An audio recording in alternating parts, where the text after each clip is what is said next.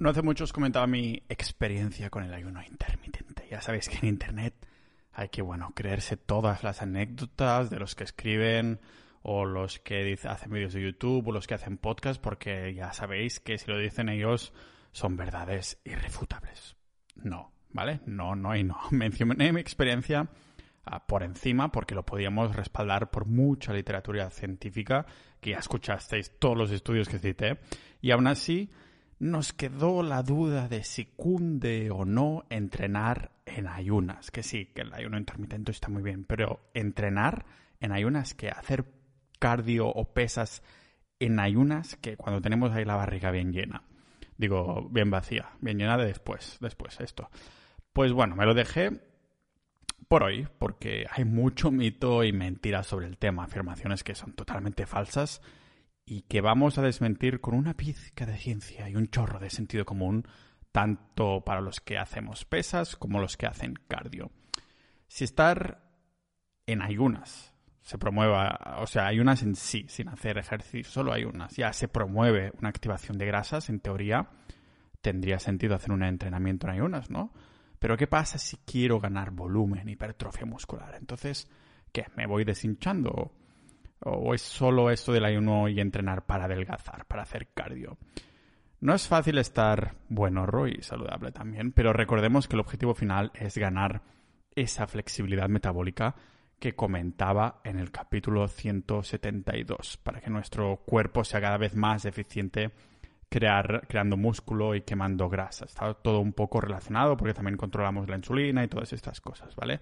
Así que hoy vamos a entrar en las arenas movedizas del papel que juega entrenar en ayunas, haciendo pesas o cardio y poniendo ahí en la ecuación de lo que es la recomposición corporal. Y lo vemos aquí en el podcast multidisciplinar de Pau Ninja.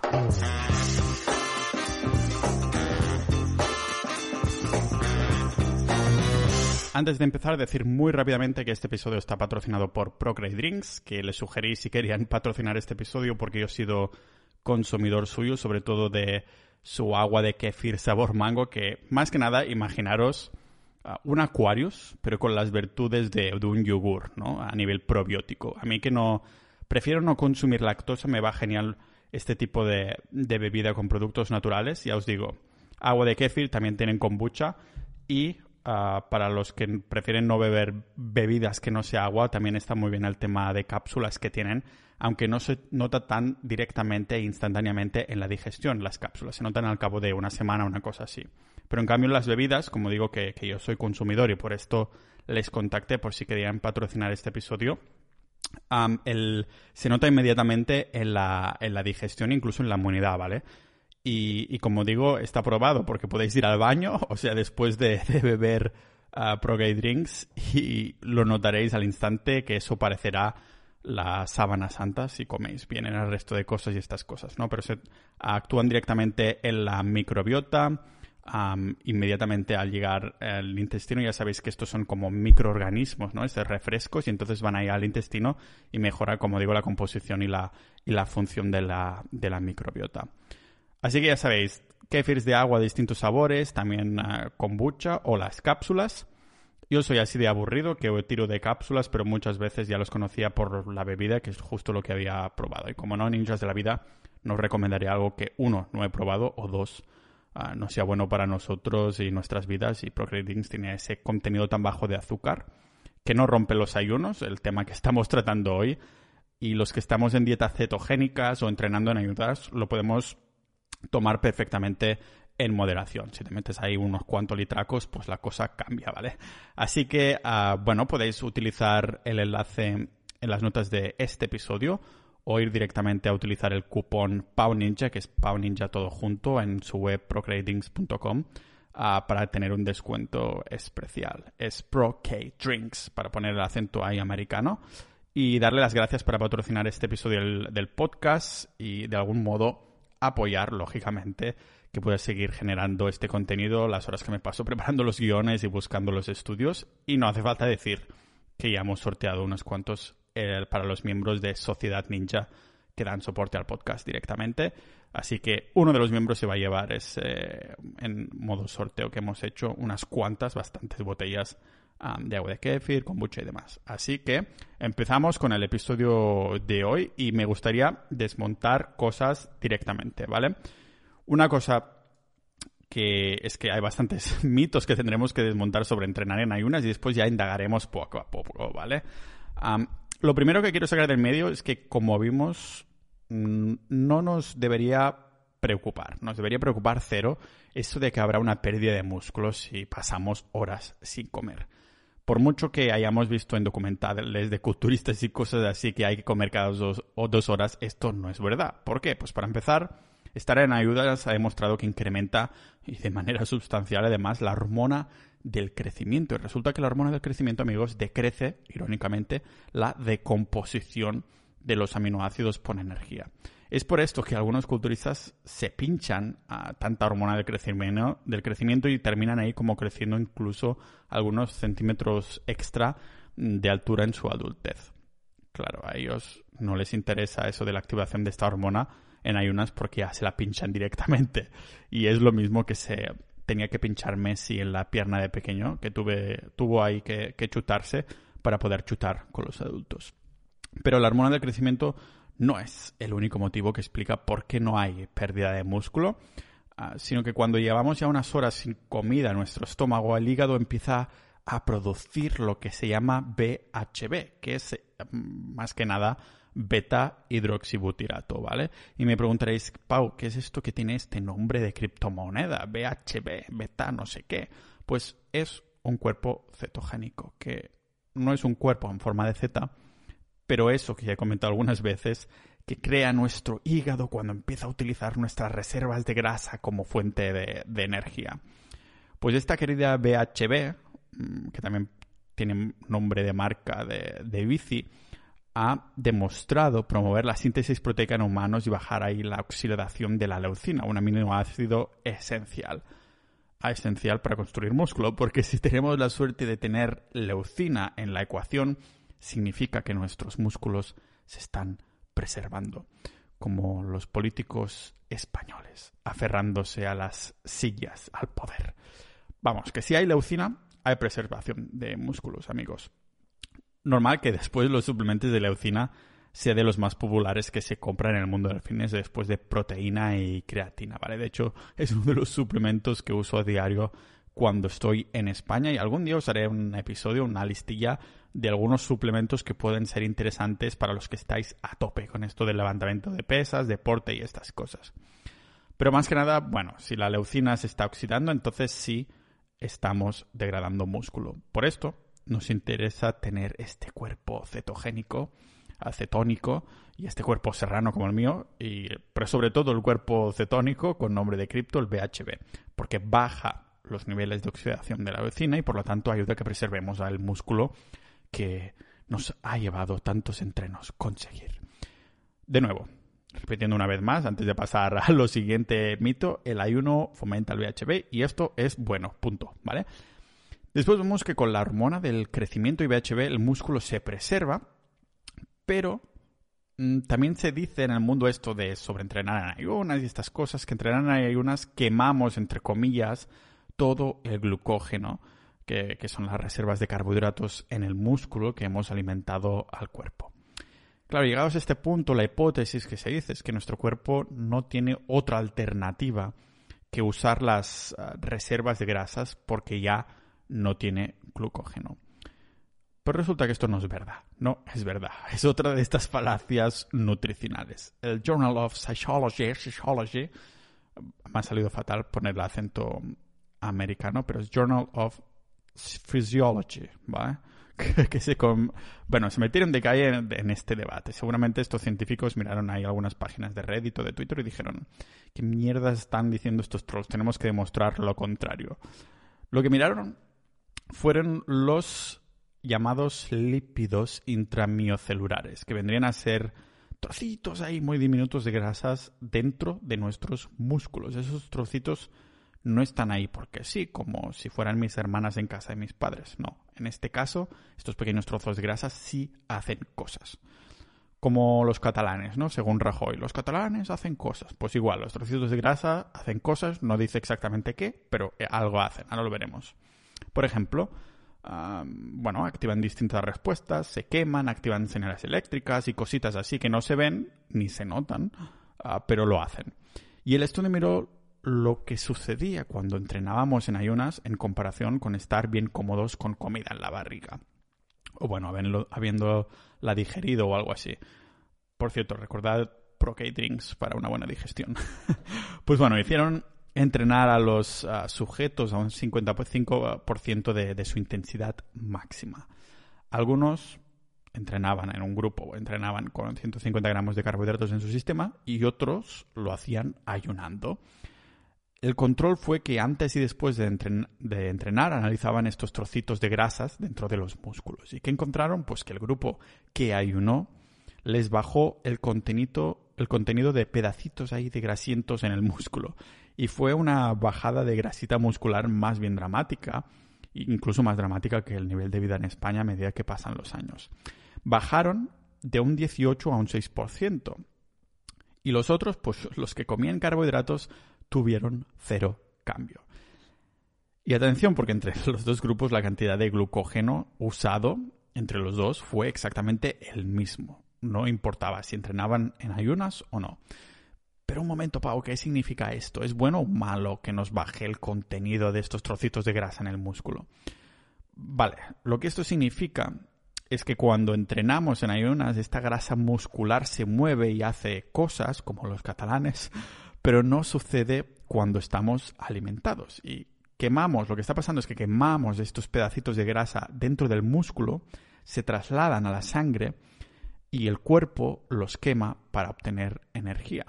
Pero claro, tienen que ser restaurados. Esto significa que ahora nuestro querido cuerpo querrá hacer de nosotros una estatua griega y cogerá grasa de otra parte de su cuerpo, ah, como si nos moldeara, y lógicamente donde nos sobre, donde nos sobre grasa, y lo llevará dentro del músculo para restaurar esto que hemos quemado. Esto demostraba este estudio, ¿vale? Pero además, lo que también miró y descubrió es que aquellos que habían estado ayunando fueron capaces de rellenar sus reservas de glucógeno tres veces más rápido que los que habían entrenado cargados de carbohidratos hasta las cejas, porque para mí 150 gramos ya es muchísimo.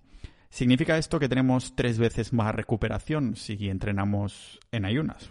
Pues sí, simplemente porque tenemos más sensibilidad a la insulina. Recordemos que la insulina es la llave esa que abre la célula.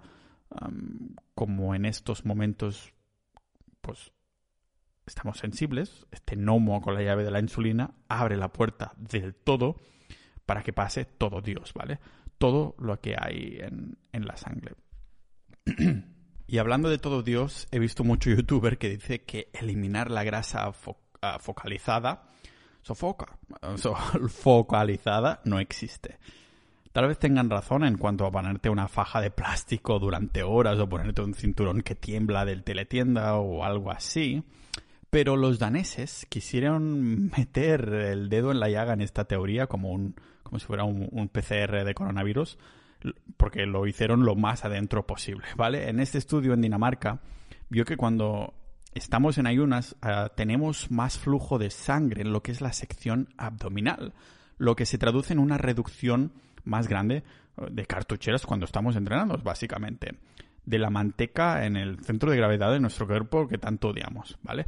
Por lo que entiendo, aunque he visto montones de contenidos diciendo que no se puede reducir la grasa localizada, este estudio tan loco demostraba que sí, que se puede eliminar la grasa localizada siempre y cuando la localización de la grasa que queremos matar sea en la zona abdominal, ¿vale? Ah, pero más que nada porque es una cuestión biológica, que simplemente en esa zona hay más flujo de sangre y más movimientos ahí, ¿vale? Llegados a este punto, no solo somos más sensibles a recuperarnos y a preservar músculo, pero el cuerpo se vuelve como una maldita máquina de quemar grasas y queremos saber si esto es beneficioso para entrenar en ayunas de distintas modalidades, para quemar grasa, para construir músculo y todas estas cosas. Digamos que nos, volvemos, haciéndolo así, una especie de quemador. Somos un maldito quemador de grasas, una máquina de quemar grasas, porque hay una enzima, encima hay una enzima que se llama lipasa sensible a hormonas, HSL, ¿vale? Lo que hace esta mm, enzima, pues básicamente que cuando estamos en ayunas es ir abriendo estaciones de control, para decirlo de algún modo, ¿vale? Es como si la HSL abriera franquicias por todo nuestro cuerpo cuando ayunamos. O sea que como más rato estemos ayunando, más estaciones eh, se van abriendo. Digamos que estas franquicias no son otra cosa que estaciones para quemar grasas. Si normalmente en nuestro cuerpo hay 10, pues ahora entrenando en ayunas tenemos 100, para poner un ejemplo hipotético en número, ¿vale? De cierta manera esta enzima es como si fuera Mancio Ortega, ¿no? El hombre más rico de España que se ha forrado creando tiendas Zara por todo el mundo. Pero en vez de abrir Zaras, lo que hacemos es abrir estaciones de quemas de grasa. Estas franquicias son ah, importantísimas si nos lo paramos a pensar, porque son las únicas los únicos sitios de nuestro cuerpo donde puede suceder la oxidación de, mantecas, de lípidos, de grasas. Sin estos sitios, pues virtualmente no podríamos quemar grasas durante el ejercicio. Así que para hilarlo de forma barata, ahora que estamos hablando de Zara, con entrenar en ayunas podemos ver con, estos estudios que cuando nos falta comida creamos más estaciones de quema de grasa, más franquicias, se van abriendo alrededor del cuerpo. Ah, cuando hay un entreno de pesas se queman esos pedacitos de grasa en el músculo que comentaban, comentábamos, y, y esto se tiene que reponer y por lo tanto el cuerpo, el proceso vendría a ser que se toma la grasa del músculo hacia el cuerpo y los quema en la estación, en la franquicia que se ha ido abriendo porque estamos en ayuno. Y este es un círculo vicioso que se va repitiendo y todo esto sin vaciar las reservas de glucógeno. O sea que potencialmente estamos quemando más grasa porque el cuerpo lo necesita por hacer este ejercicio que le estamos requiriendo. Pero los beneficios de entrenar en ayunas van mucho más allá de la quema de grasas porque el cuerpo esto lo entiende como que estamos entrando poco a poco como al estado español, un estado de supervivencia. en este caso, no es fiscalmente hablando, sino físicamente hablando. El cuerpo dice, estamos entrando en supervivencia lo que el cuerpo hace entonces es que, aparte de todos estos cambios biológicos, es que también a nivel mental nos centremos para encontrar comida, para cazarla, para recolectarla. Es por esto que durante los ayunos una de las ventajas es esta claridad mental que muchos tenemos y que en mi caso pues utilizo para centrarme en mi trabajo. Por ejemplo, en preparar contenido como este que estáis escuchando ahora que he ido maquetando, buscando estudios y demás, mientras estoy por las mañanas en cafeterías preparándose un contenido de la hostia y buscando también patrocinadores ahora para compensar todas estas horas que me paso. Así que bueno, después, claro, después de estar haciendo lo que sea por la mañana, esta claridad mental, cuando entrenamos fuerza, levantando con intensidad, también despertamos una especie de mm, sistema que es igual que yo cuando hablo con alguna tía que me gusta, el sistema nervioso simpático. a grosso modo lo que termina pasando es que movilizamos más grasas y también las quemamos, las quemamos gracias a este despertar, este despertar de la bestia. Pero al contrario de lo que sucede con Hacienda, con el ayuno también podemos analizar lo que sucede a nivel interno. Porque se incrementa la actividad celular también, lo que se conoce como el AMP cíclico, que como hablamos ya, es una especie de mensajero de Amazon cuando tenemos esa mm, adrenalina en el cuerpo por estar en ayunos, ah, estamos ayunando, y ya sabéis, también lo mencioné, que tenemos más adrenalina. Y es algo que el cuerpo crea cuando está también cazando, ¿no? Necesitamos este, mm, este chute, ¿no? Pues bueno, necesitamos también este repartidor de Amazon que lo que hace es le manda un paquete, este AMP cíclico, le manda un paquete a nuestras células para explicar lo que está sucediendo alrededor, ¿vale? Pues resulta que el hecho de que estemos en ayunas aumenta la eficiencia de este AMP cíclico. Es como si el repartidor se le empieza a meter prisa desde arriba y se le vuelve, se vuelve más eficiente, como si lo amenazáramos de que lo vamos a despedir, ¿vale? Además, nuestro ayuno también a nivel celular aumenta la eficiencia de algo que llamamos AMPK, que no es un grupo de rap en español, sino que se encarga de regular la energía por todo el cuerpo y las células. ¿Y esto para qué demonios nos sirve? Pues para estimular más quema de grasa, sentirnos con más energía, más activos, y esto los que habéis ayunado lo sabréis. O sea que potencialmente puede ser una buena arma para entrenar en ayunos. Y diréis, muy bonito, Pau, Pero es bueno entrenar o no en ayunas o es mejor comer algo antes porque nos está explicando lo que sucede, pero aún no lo acabas de decir. A ver, no os voy a decir depende, ¿vale? Eso no lo voy a decir porque odio la palabra depende como, como respuesta en general, pero os, los, os la sirvo en bandeja de plata y con un plato de pasta al dente como cuando hablaremos de, de ciclado de carbohidratos, ¿vale? Mirad, sabemos que la respuesta del cuerpo en ayunas, entrenando en ayunas, será diferente con entrenamientos aeróbicos y anaeróbicos, es decir, en cardio y en pesas, ¿no? He visto alguna web y vídeos de referentes del sector, como por ejemplo Power Explosive, en el que citaban varios estudios que seguro que no hay más pérdida de grasa extra al menos corriendo en ayunas a largo plazo, ¿no? comparado con los que lo hacen sin estar en ayunas. O sea, potencialmente se termina mm, quemando lo mismo, no hay nada extra por estar en ayunas. Eso es lo que dicen. Pero fijaros que son estudios que hacen referencia a individuos con dietas estándares de toda la vida. No hay individuos en cetosis o que llevan varios meses o semanas en cetosis, en cetosis como los estudios que, yo hago referencia, ¿no? Yo estoy hablando de la, de la dieta cetogénica como herramienta para conseguir más flexibilidad metabólica y el ayuno exactamente igual como herramienta, o sea, para individuos un poco más que ya están más adaptados a utilizar grasas como, como fuente o no principal o sí como principal, ¿no? Pero que están cambiando de, carbohidratos a grasas mucho más ah, flexiblemente, ¿no? Que es lo que me interesa a mí al fin y al cabo. Recordad de nuevo ¿eh? que la cetosis esta significa que nuestro cuerpo utiliza grasas como combustible principal y, por cierto, yo para mirarme utilizo un medidor de sangre sobre las primeras semanas para controlar un poco, que más que nada te pinchas ahí como si fueras un diabético y te analiza, pones una tira, analiza la gota de sangre y te dice, pues estás en tal en cetosis, o en poco, o en mucho, y cosas así. También recordar que estando en cetosis se aumenta mucho más la producción de estos pequeñajos, de las, de las cetonas que hacen de sustituto de los carbohidratos, cuando ayunamos y lo combinamos con una dieta ceto, ¿vale? Que es básicamente alta en grasas y bajísima en carbohidratos. Y esto Marcos Vázquez de Fitness Revolucionario también lo comenta citando cuatro estudios que explica por qué ah, sí que hay más oxidación de mantecas de grasas entrenando cardio en, en, en ayunas. Fijaros que en el cardio en ayunas, aparte de la hormona de crecimiento que citábamos antes, tenemos la insulina mucho más controlada. Y cuando, porque claro, si tenemos la insulina elevada, el cardio no hace un trabajo tan bueno como cuando um, entrenando en ayunas, ¿vale? Así que, de nuevo, en estos estudios estamos hablando de personas adaptadas a las grasas gracias a una dieta keto. ¿Y qué pasa con esas personas que quieren hacer pesas, que queremos muscular? Entonces, que perdemos rendimiento si es tan beneficioso para el cardio. Bueno, aún habiendo demostrado los mitos de entrenar en ayunas hace un rato que, y diciendo, explicando, ¿no? Que no hay pérdida de músculo, ¿qué pasa con ganar? ¿no? Vale, lo preservamos, pero pierdo potencial de ganancia, de ganar masa muscular, hipertrofia, volumen.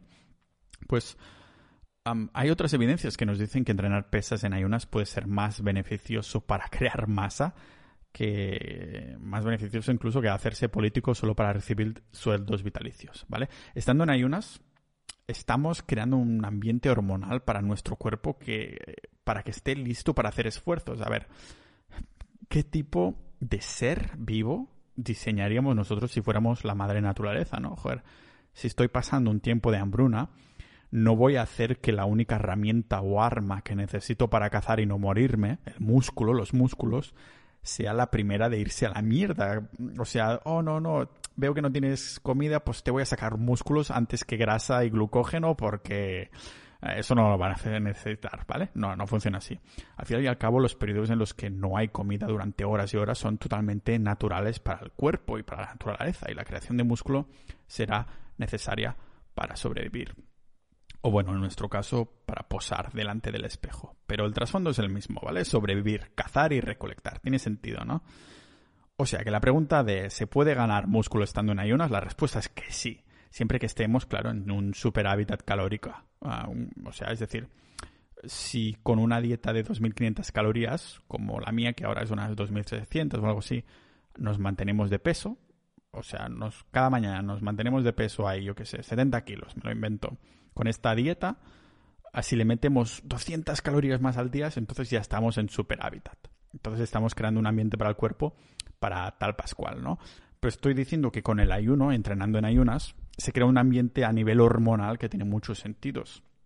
Empezamos recordando que cuando estamos en ayunas tenemos un incremento en cetonas, que de nuevo son esos cuerpos que generamos quemando grasas cuando no hay suficiente glucógeno.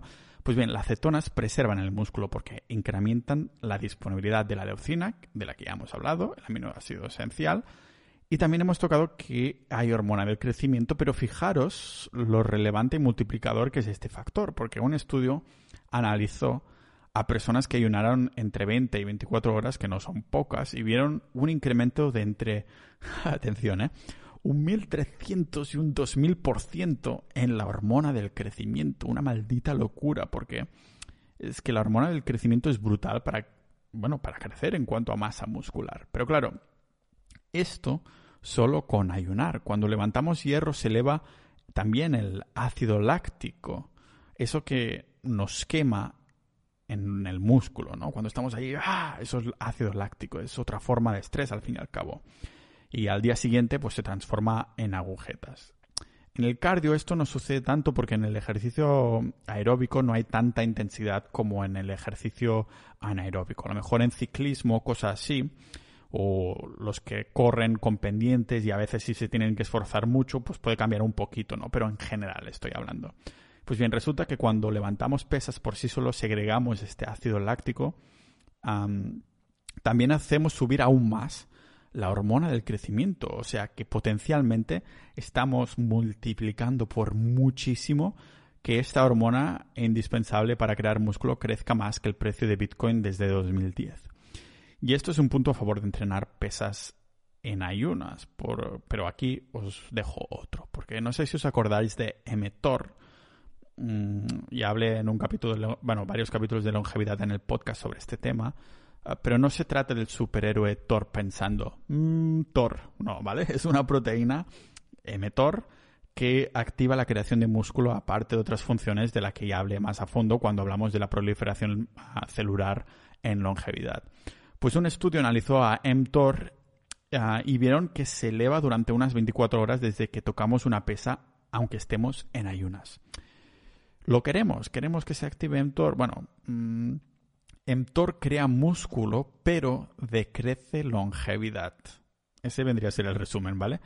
Pero tengo buenas noticias porque de alguna manera se obtiene lo mejor de mTOR cuando entrenamos en ayunas con pesas. En este estudio lo que veía es que con mTOR las células musculares de alguna manera pueden actuar con cierta independencia, aunque las otras células del cuerpo se estén canibalizando y comiendo para, reciclarse, la autofagia, nos aumenten la longevidad, ¿vale? Es decir, que las células estarían en su rollo ahí haciendo nuestro cuerpo más sano, longevo, longevo, longevo y guapo, pero mTOR que activado nos sacaría todo este beneficio, se activa solo en el músculo para hacernos crecer de masa y hacernos ahí más fuertes. Tal vez ah, algún día podremos volvernos como un Thor, ¿vale? vale, a nivel hormonal tiene sentido. Hemos visto esto de la hormona esta, la proteína de mTOR y todo lo demás, así que llegados a este punto toca desmentir eso de que necesitamos también un batido justo después de entrenar en ayunas. Y ahora lo hilaremos todos, ¿vale? Porque no. Un estudio nos afirmaba que no hubo mucha rotura de proteínas y reparación después de 60 minutos de entrenar, aunque toda la maldita vida nos han dicho que el batido de proteínas después de entrenar es casi tan importante como el hecho de entrenar. Y en ayunas, después de entrenar en ayunas, aún más. Supongo que quien siempre ha dicho esto son las mm, empresas de suplementos, ¿vale? Realmente este estudio nos mostraba que la rotura de proteínas llegó a su punto más alto no durante el entreno, justo después, pero a unas tres horas y medias después de entrenar. Y lo que es aún más revelador es que incluso la síntesis de proteínas, el proceso por el que todo culturista sueña para ganar músculo, también llegó a su momento más alto a las tres horas y medias después de entrenar. De hecho, la rotura de proteínas se incrementó como un 17% y a su vez la síntesis proteica subió como un 21%. Todo esto al cabo de unas tres horas y media. Esto nos revela que la síntesis proteica, que nos interesa tanto para crear músculos, se incrementa incluso más que, la rotura entrenando en ayunas. O sea, lo que esto nos dice es que tenemos una recolocación de aminoácidos que nos está manteniendo el músculo y manteniendo ahí la síntesis de proteínas, ¿vale?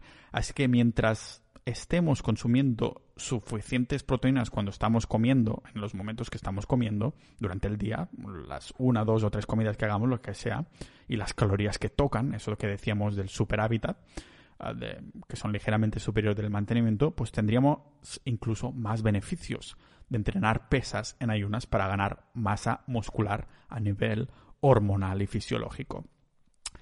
El resumen Mm, es que podemos entrenar durante el ayuno después de romperlo, pero a nivel ciencia, si queremos un poquito más de recomposición corporal, como la que hablaba en el capítulo 107 del podcast, que el cuerpo se, adapte aún más a nivel hormonal, que ah, elimine más grasas, cree más músculo, entonces sí que tendría sentido levantar pesas mientras estamos ayunando. Y digo mientras estamos ayunando, porque podemos entrenar pesas antes de romper el ayuno, pero tendría incluso más sentido entrenar y esperar algunas horas antes de romper el ayuno y meternos ahí las calorías. A nivel hormonal todo sería más armonioso así, es decir, ayunar, entrenar, seguir ayunando y después romper el ayuno. Con, no sé, algo que empiece suave en el estómago, como proteína magra y algo de probióticos si queremos que la digestión también sea armoniosa. Lógicamente, Procade Drinks, para los que os suena ah, y es sponsor de este episodio, pues os puede interesar si no preferís, como yo, no consumir lactosa. Así que tiene sentido entrenar así porque la rotura de proteínas es lo que activa la síntesis proteica. Cuando estamos entrenando, claro que quemamos algo de músculo, pero no es algo por lo que deberíamos estar asustados. Es lo que se llama la gluconogénesis. No sé si lo he dicho bien. Gluconogénesis. Gluconeogénesis. Gluconeogénesis. Es que, joder, con el catalán, el inglés, el español, se me lía todo al final, ¿no? Y no sé cómo puedo tener un podcast, pero algún día se me reparará. Igual que se repara nuestros músculos, ¿vale? se repara nuestros músculos. O sea que aunque haya roturas ahí, no tenemos que preocuparnos. Además que llegados a este punto estamos usando grasas como fuente principal de combustible si estamos haciendo una dieta de un ayuno de, yo qué sé, 16 horas o más. Y sobre todo si tenemos un metabolismo flexible. El cuerpo no tendrá problemas en utilizar todo el combustible, el combustible como toca. Pensemos otra vez en el sentido común. ¿Por qué nuestro cuerpo querría usar músculo como energía si tiene grasas de sobras que es mucho más densa calóricamente? Con todo esto vemos que si se puede hipertrofiar, mm, se hipertrofia, ¿vale? O sea, sí se puede. Sí se puede ganar volumen en ayuno intermitente. ¿Y cómo? Pues bueno, el primer paso sería tener un buen plan de entrenamiento. Le comenté uno en el episodio, episodio 117. Y el buen descanso, la buena nutrición con el objetivo principal. Y después ya, entonces sí que te puedes, si tienes esto cubierto, no importa tanto el ayuno o no, no ayuno en cuanto a entrenar en este estado. Pero podemos sacar este beneficio, ¿vale? Digamos que es un buen acompañamiento por entrenar en ayunas por todo lo que hemos visto. Con esto no puedo evitar pensar en un protocolo sobre el que leí hace años. ¿Os acordáis de la dieta anabólica? Era básicamente una, una dieta cetogénica cíclica es decir, ciclando los carbohidratos que se movía por, por ahí los foros de Internet, ¿vale? Y esto una década antes de que se pusiera de moda la dieta cetogénica. Como digo, el pavo que la inventó, yo creo que debería estar avanzado un poco a su tiempo y no fue el único, porque en esa época también leí sobre el protocolo Lean Gains, que básicamente promovía, mucho antes de que se hiciera popular con la literatura científica que hemos visto, el entrenar sin desayunar, básicamente, ¿vale? Y al terminar, seguir ayunando y comer al cabo de unas tres horas o así. Ahora ya sabemos que esto es beneficioso porque entonces la síntesis proteica, reparación y hasta el mTOR y la hormona de crecimiento es cuando están más, más altos, ¿no?